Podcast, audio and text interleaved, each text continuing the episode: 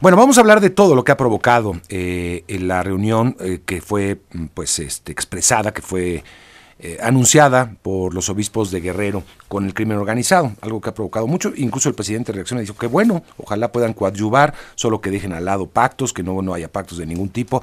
Bueno, no creo que pueda hacer pactos la Iglesia Católica, no tiene poder Estado como para hacer pactos, pero bueno, eh, la propia Iglesia Católica ha también llamado a los obispos de Guerrero para, para que expliquen qué fue lo que pasó, porque dice, este, según el episcopado mexicano, que no tenían la, la autorización, digamos, del conocimiento de la Iglesia Católica en la autorización para hacer este tipo de acuerdos con los criminales. Pero vamos a hablar de todo esto con el padre José Filiberto Velázquez. Él es director del Centro de Derechos de las Víctimas de la Violencia Minerva Bello y quien conoce muy de cerca el fenómeno de la violencia.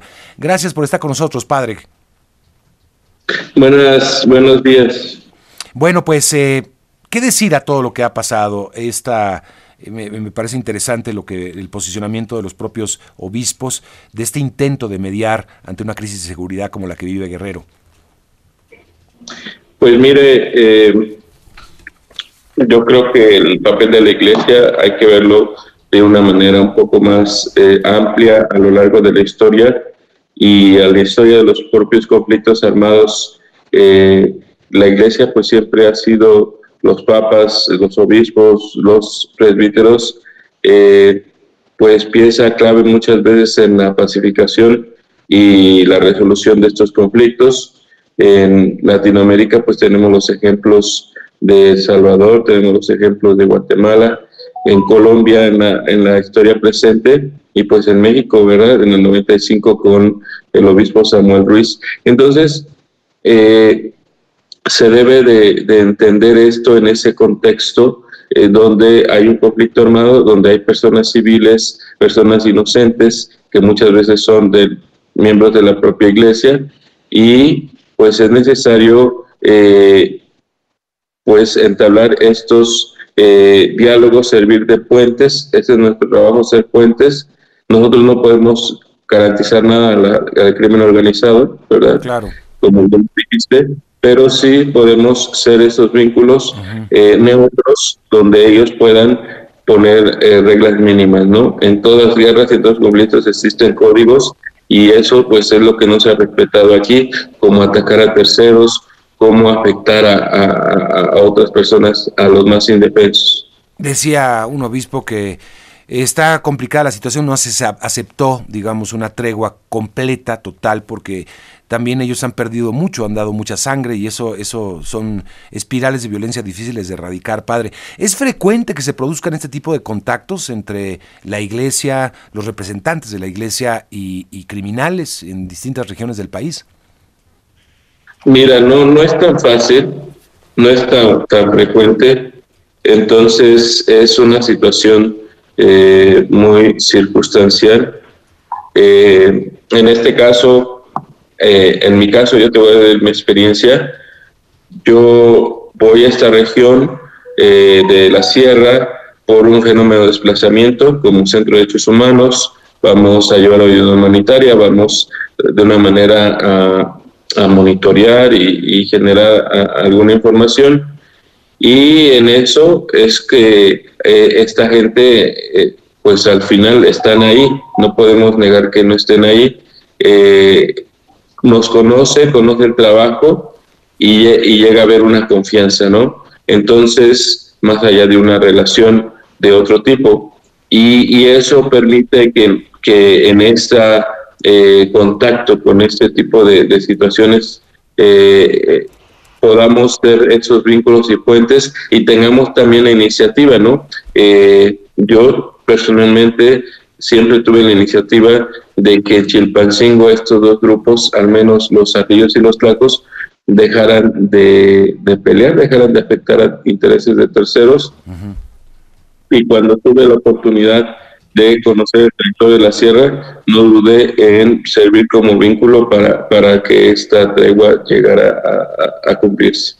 Ese ¿Se tiene que reportar esto, digamos, en, tomando en cuenta la, estructura de la Iglesia Católica, se suele reportar con la conferencia del Episcopado Mexicano? A, lo que voy es que esta eh, conferencia de prensa que dieron los obispos de, Guerrero me llamó mucho la atención porque estamos hablando de muy alto nivel de la Iglesia Católica, es decir, fue, fue una reunión aparentemente con líderes criminales eh, de muy alto nivel, así, así se dio a conocer.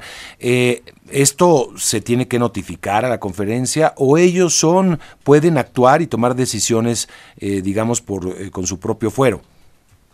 Mira, cada, cada este, diócesis es independiente, cada obispo es independiente que sí pues están regidos bajo un gobierno eh, pues por países, por conferencias, eh, al mismo tiempo pues estamos regidos por un, un, obispo líder que es el Papa, este, pero al final, como lo ha dicho don José de Jesús, eh, el propio Papa en una visita límina a estos obispos de regiones difíciles como Guerrero, pues les pidió involucrarse, ser grano de arena, ¿verdad? O sea, poner un grano de arena puede tener muchas interpretaciones y una de las interpretaciones es esta, poder poner su grano de arena en esta mediación, pero sin, y también lo dijo el Papa, lo mismo que dijo el presidente ayer, sin olvidar que al final la tarea de justicia, la tarea de pacificación, eso le corresponde al Estado, eso la Iglesia no lo puede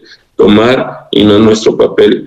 Yo siempre lo he dicho, eh, quien tiene que deslindar responsabilidades va a ser el Estado, van a ser las instituciones, así que yo no puedo juzgar eh, qué tan malo es un, un, un, cártel o qué tan bueno es otro. Entonces, todos están al margen de la ley, a todos se les se condena, ¿verdad?, las actividades que realizan, pero en esta realidad eh, se tienen que llegar a acuerdos que no afecten a, a terceras personas, porque al final eh, pues ese es, es lo que hemos visto, un vacío de la autoridad, un vacío de un sistema de justicia efectivo, de procuración de justicia y de prevención del delito que pues está ausente totalmente. Bien, bueno, pues eh, estaremos viendo, a ver, eh, no sé si esta tregua que habrían pactado en algunas regiones, no en todos, no, no fue una tregua total, ojalá que, que rinda frutos, porque finalmente vimos que hay un vacío ante todo esto eh, del Estado, José Filiberto. Sobre todo lo hemos visto en, Guerrero, ¿no? particularmente, donde el Estado no llega, donde el Estado más bien ha ido en retroceso, se ha ido retirando. Sí, y, cabe aclarar para que tu audiencia tenga muy este, el contexto muy claro, esta reunión de los obispos de Guerrero surgió hace más o menos un mes. Eh, y para el conflicto entre los tlacos y la familia michoacana. Lo que sucedió en Chilpancingo fue el día martes entre los tlacos y los cerrillos y tuvo un, efecto. Y en esa mediación eh, los, los obispos no participaron, fue a petición de, del cartel de, de los tlacos hacia los cerrillos y simplemente tu servidor fue la vinculación y hasta ahí es como podemos entender todo esto. La conferencia de prensa que dio el obispo eh, fue pues igual una, una cuestión donde nosotros como decanato de Chilpancingo ante la crisis de transporte habíamos hecho un comunicado y de eso se tenía que tratar la, la, conversación, pero pues como dice el obispo, ¿verdad? Nosotros no sabemos mentir. Eh, le preguntaron y pues él dijo esto. No es de que los obispos estuvieran preparados para revelar esta información. Bien. Pues eh, padre, le agradezco muchísimo por conversar con el auditorio esta mañana y este pues, estaremos muy muy pendientes. Eh, habrá, a ver, por último, piensa que sea una comunicación la que se tenga con la conferencia del episcopado mexicano y sus obispos eh, en Guerrero, los que participaron, tienen que rendir cuentas o no es ese tono, digamos, de... No, no, no, mira, ya, ya la propia conferencia se pronunció eh, por medio de, los, este, eh, los diálogos eh, nacionales por la paz, los jesuitas, todo este, este grupo que ha impulsado pues este tipo de, no digo de acercamientos, pero sí de resoluciones de conflictos como una de las, de las medidas de los 14 puntos para construir la paz en México y lo que ellos han pedido o, han dicho que no se desvirtúe el trabajo que se está realizando. Entonces, yo creo que está el apoyo eh, del episcopado, los esfuerzos de la iglesia, eh, porque al final lo que uno quiere es este, que, haya, que haya paz y que haya vínculos de reconciliación eh, en el país y eso significa acercar a las partes contrarias en un conflicto. Bueno, pues padre, le agradezco mucho, gracias. Gracias. Gracias al padre Filiberto Velázquez Florencio, director del Centro de Derechos de las Víctimas de la Violencia Minerva Bello.